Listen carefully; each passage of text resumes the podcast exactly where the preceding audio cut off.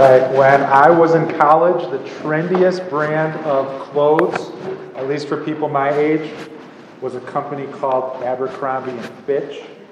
And I didn't have a lot of money, but I went there one day and I bought this really trendy pair of pants. They were brown, and even though they were like the normal measurements of like pants that I would wear, these particular ones had like four or five times more cloth than other pants. They were really baggy, and they had like 10 or 11 pockets just all over the place. It was ridiculous how many pockets there were. But it was the year 1998, and in 1998, those were really cool pants. And I'm not kidding, there'd be days when I'd wear them, people would kind of look at me and they'd be like, hey, nice pants. Yes. Right? And uh, I think I actually have a picture of them there. And uh, there's actually the next picture of my girlfriend at the time making fun of those pants and how big they were. Well, I wonder whatever happened to her. All right, you can get rid of that for now. So those pants were really cool for like the first year or two that I owned them. They were very cool in 1998 and 1999. But then one day around the year 2000, I made the mistake of wearing them to the inner city school which I taught in, and it did not go well for me. I got teased a lot. They just weren't cool anymore. After all, it was a new century, right? And uh, a bunch of kids in the hallway were laughing.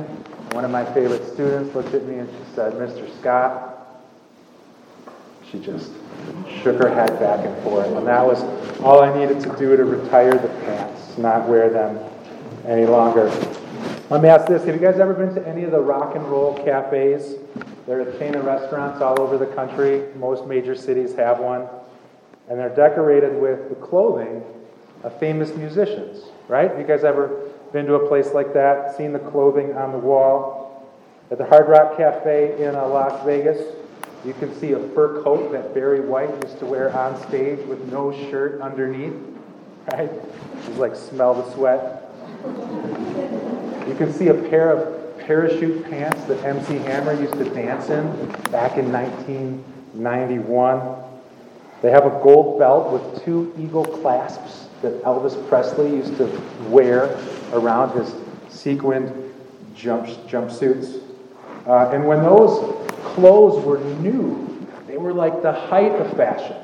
When those celebrities, when those musicians were wearing those for the first time, there was no example of clothing that was cooler. But if you or I, or even a celebrity, wore those same outfits today, you would get laughed out of your office. You would get laughed at by your students. You would get laughed at by your kids because they would just kind of be seen as a silly relic from the past, right? They're not cool anymore. So this afternoon, our sermon passage takes us to Ephesians chapters 4 and 5, and the focus is this. When you're a follower of Jesus, it's time to adopt new habits, new behaviors, new patterns of thought. When you're a follower of Jesus, don't put on what you used to put on. Stop wearing the speech and the behaviors and the emotional responses of the identity that you had before you followed Christ. If you put on the same things that you put on 20 years ago, everyone's going to think that you're having a crisis of identity. Be new. Be mature. Put on your new self. So that's today's scripture. That's what Paul is writing to his church. That's what he's writing to us. So let's talk about that passage that the worship team read to us from Ephesians 4 to Ephesians 5 14. Let's talk about it really quickly in three parts. Just for two minutes, I want to talk about the context of this passage so we can understand how it was initially presented. In section two, let's talk about the goal of this passage and what it's asking of those of us who follow Christ. And if you're just kind of investigating Christianity or investigating Jesus, I still think this would be a very valuable um, way of understanding what our goals are as Christ followers. What's on the path? What's at the end of the path? Uh, and then in section three, where I really want to spend our time today is on the encouragement from this passage, because there's encouragement in it for us. And uh, I think we can do this all in about 20 minutes. So let's get started. There's an outline in your, uh, in your bulletin that you got when you walked in. All right, the context of this passage, we've been talking about it for a couple of weeks now. The author, Paul, is a pastor, and he's writing to a congregation that he had started years earlier, even though he was in prison at the time of the writing of this letter. And the church was very healthy at first, very enthusiastic. They were all growing. But at the time of the writing of this letter, they were, they were struggling with factions and infighting and stifled growth. And uh, I'm happy that there's not a lot of uh, infighting and factions in our church, but, but maybe just individually in our own lives, from time to time we feel like things are stifled. We're not getting along with people as we should. So each week this year, we've been, uh, each week uh, since January, we've been kind of looking at this letter, and specifically chapters 4 and 5, where this pastor Paul is focusing on ways that our belief in the gospel, our belief in what Jesus Christ has done in his death and resurrection, should change our behaviors. That's kind of the context. Furthermore, Paul's kind of unfolding throughout this letter uh, that, that, that, a follower of Jesus shouldn't forget the, the enthusiasm that comes with these core truths that bring us to become followers of Jesus. And so he spends the first three chapters of the letter reminding us of just the wonderful things that are true for us as we follow Jesus. A, a quick summary includes and uh, in Ephesians 1 4, he talks about how God chose us to be holy and without blame before him. And it's probably not super common that people tell you that God looks at his children as holy and without blame. I don't know if you guys have ever been familiar with uh, the social media Twitter, but it's just kind of this, this technology that allows everyone from around the world to interact with each other based on keywords. And what's really kind of dark and unsettling about this technology is it doesn't really matter what you say. If you've got a wide enough audience, eventually people will tell you that you're wrong and you're stupid, right? You could put a quote that really inspired you. You could talk about a biography of somebody that you admire. It doesn't really matter. Once enough people see it, somebody will be a dissenter. Somebody will say, uh, that's not true. Somebody will say you're wrong for celebrating that. And I think because of that, it sort of illustrates that we do live in a time and an era where it's hard to comprehend that there could be somebody who's always right. There could be somebody without blame. There could be somebody who's holy. And Ephesians starts off by saying that that person is you.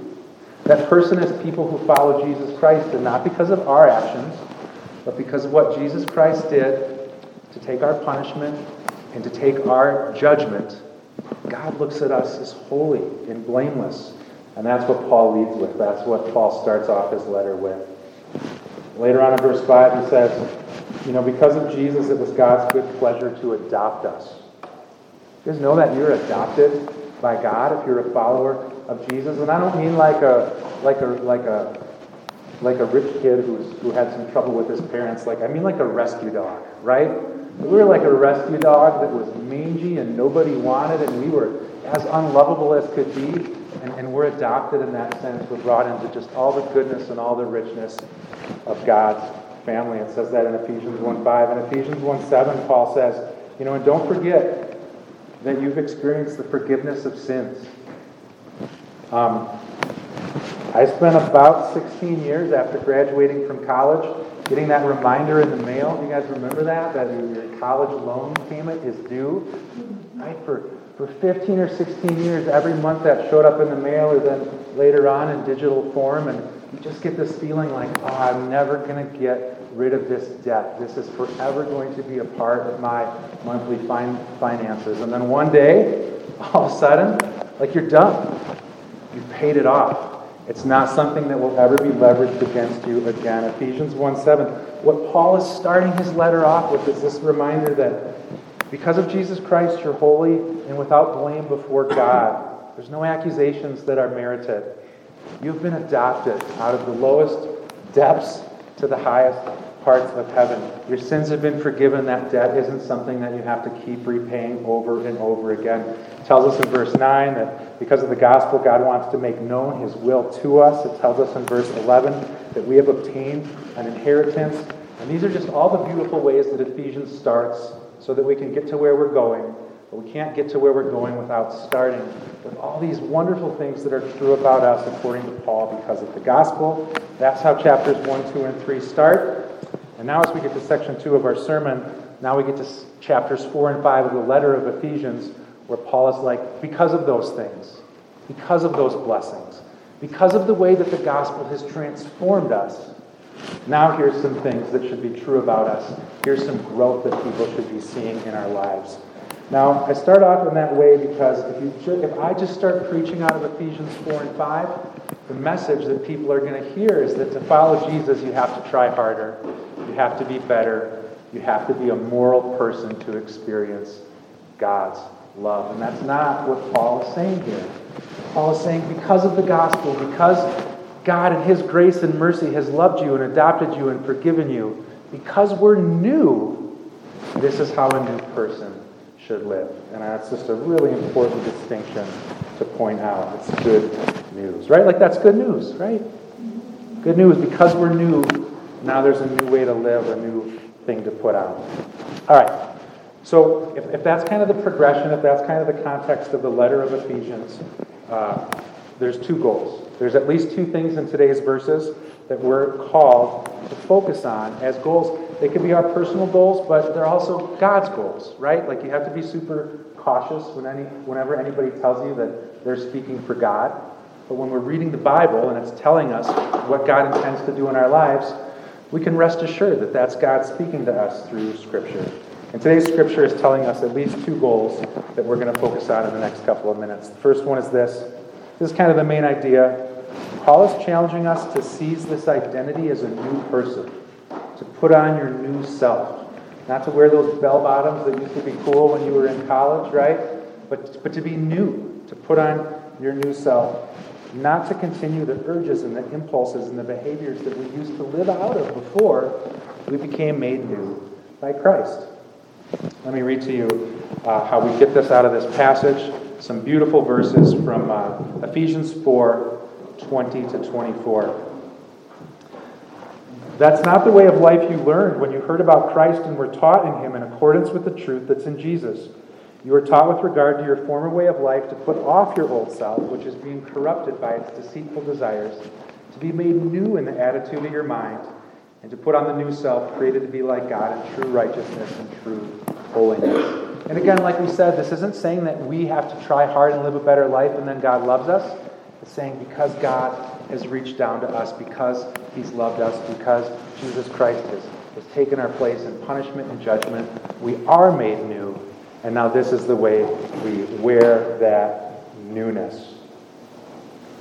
All right, there's, uh, there's probably two things that are going to make this difficult for us to really comprehend as a modern audience. And I want to point those out in just about 30 seconds or so. Uh, and one of those is this. There's something really unique that is happening in the Greek grammar that Paul is writing this letter in, and it's kind of untranslatable.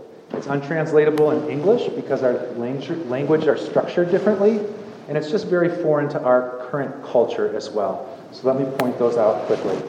Um, when Paul is telling us to take off the old and put on the new, he's actually using a Greek tense that we don't have in English. That's called the aorist tense. We have the tense, like when, if, I know this is sounding kind of academic, but it's just really simple. When you write something, you can designate if it's happening in the past or the present or the future just by the words that you choose.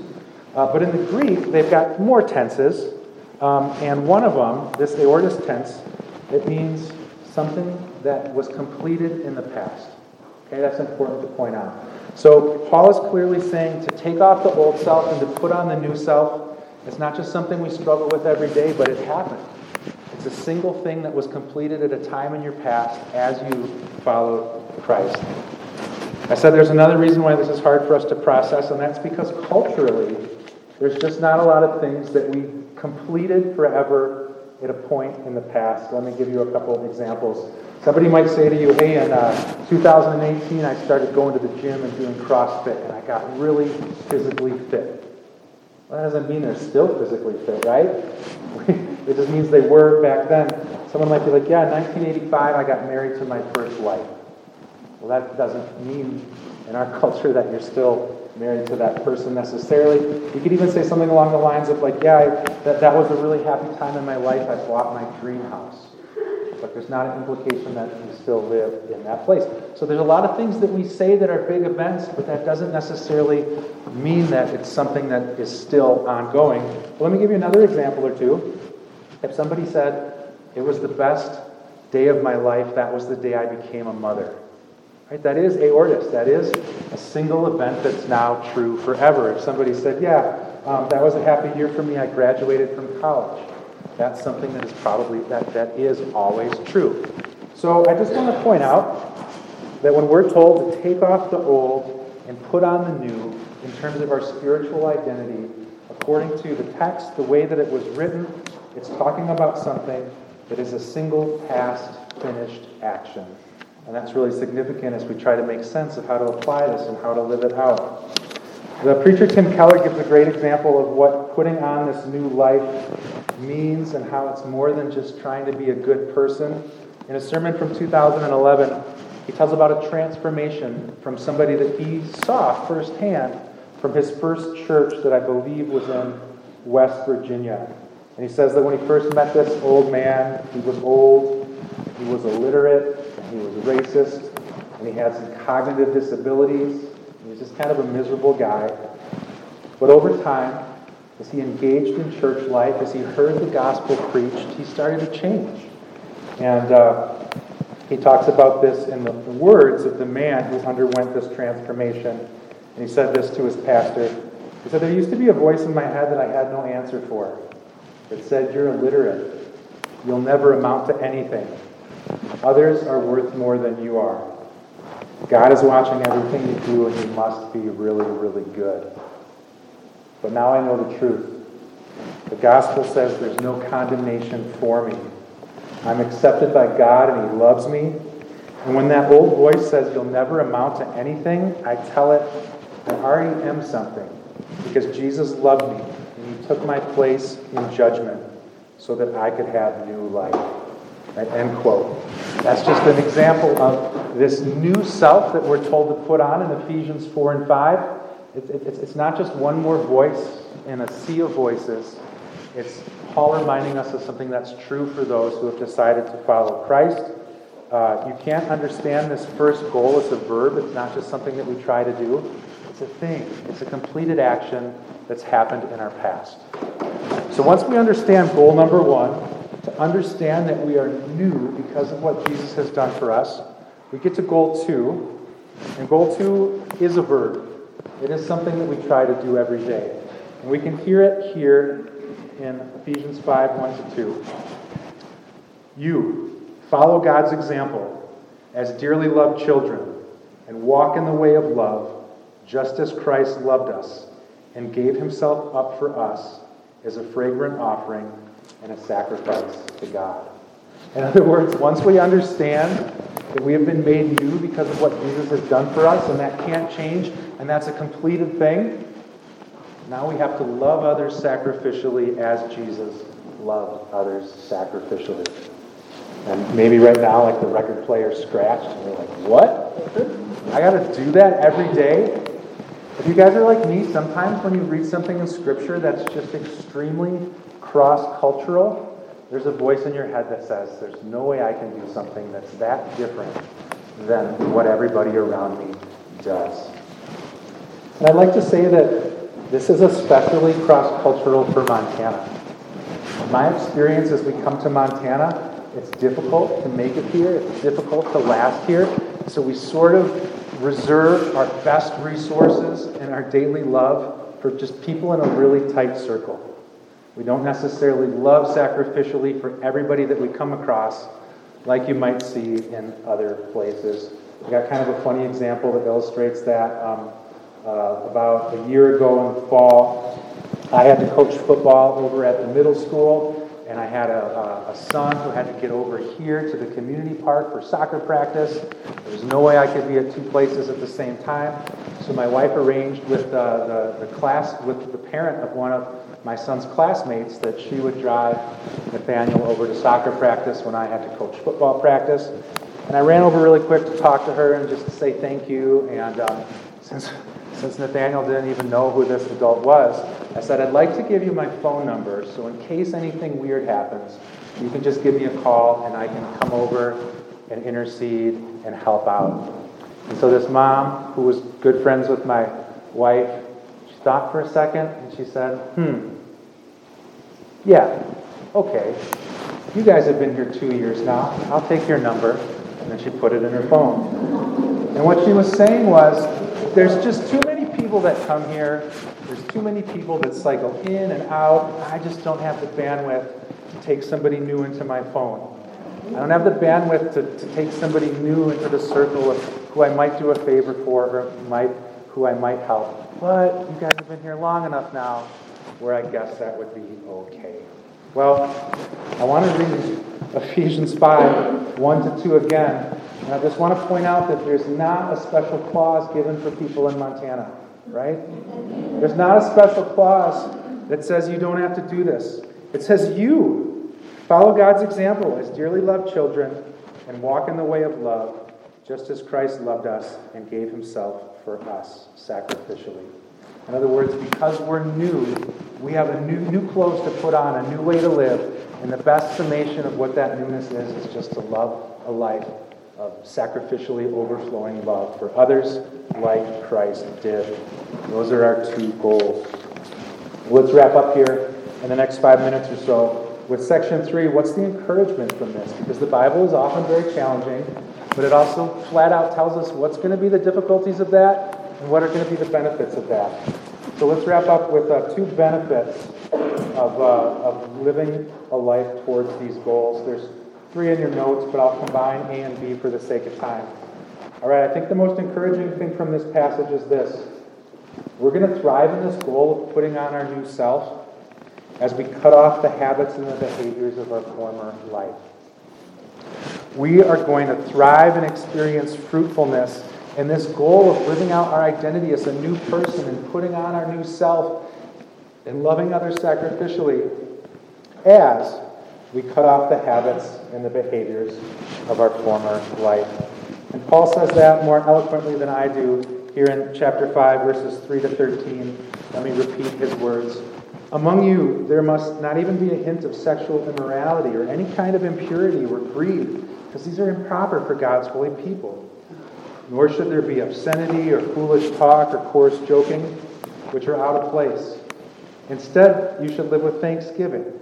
This you can be sure.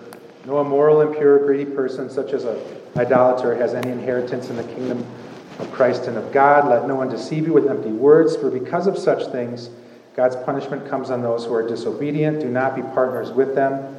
But you were once darkness, but now you're the light of the Lord.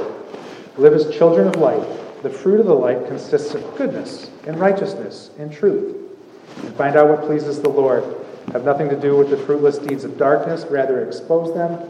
It's shameful to even mention what the disobedient do in secret but everything exposed by the light becomes visible. There's just two sets of lists right here in these verses that sort of describe the things that are characteristic of our old self, what we used to put on.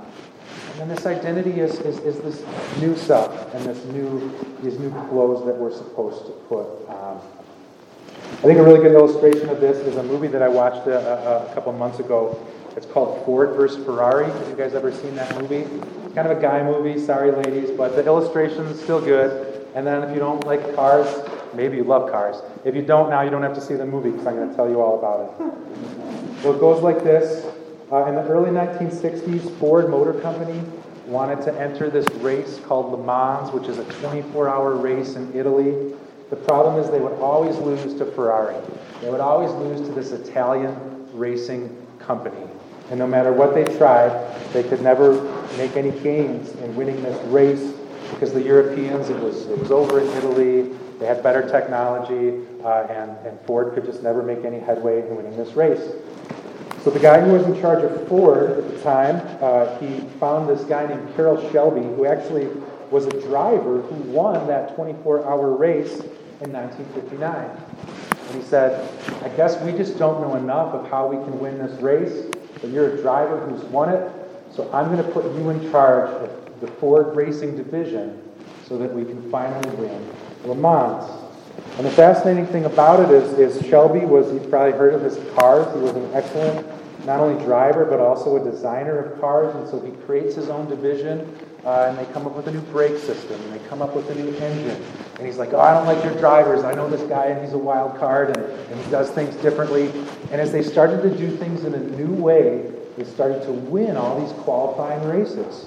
And as Ford is finally starting to make all this headway as a race team, what happens if you watch the movie? Well, all the old bigwigs kind of come in and they're like, oh, we're so proud of you. We're so glad that you're making all this headway. But now that we're getting all this attention, like we got to use our best Ford engine. We got to use this driver. We got to do things the way, since everybody's looking, we got to do things the way that we always used to do them.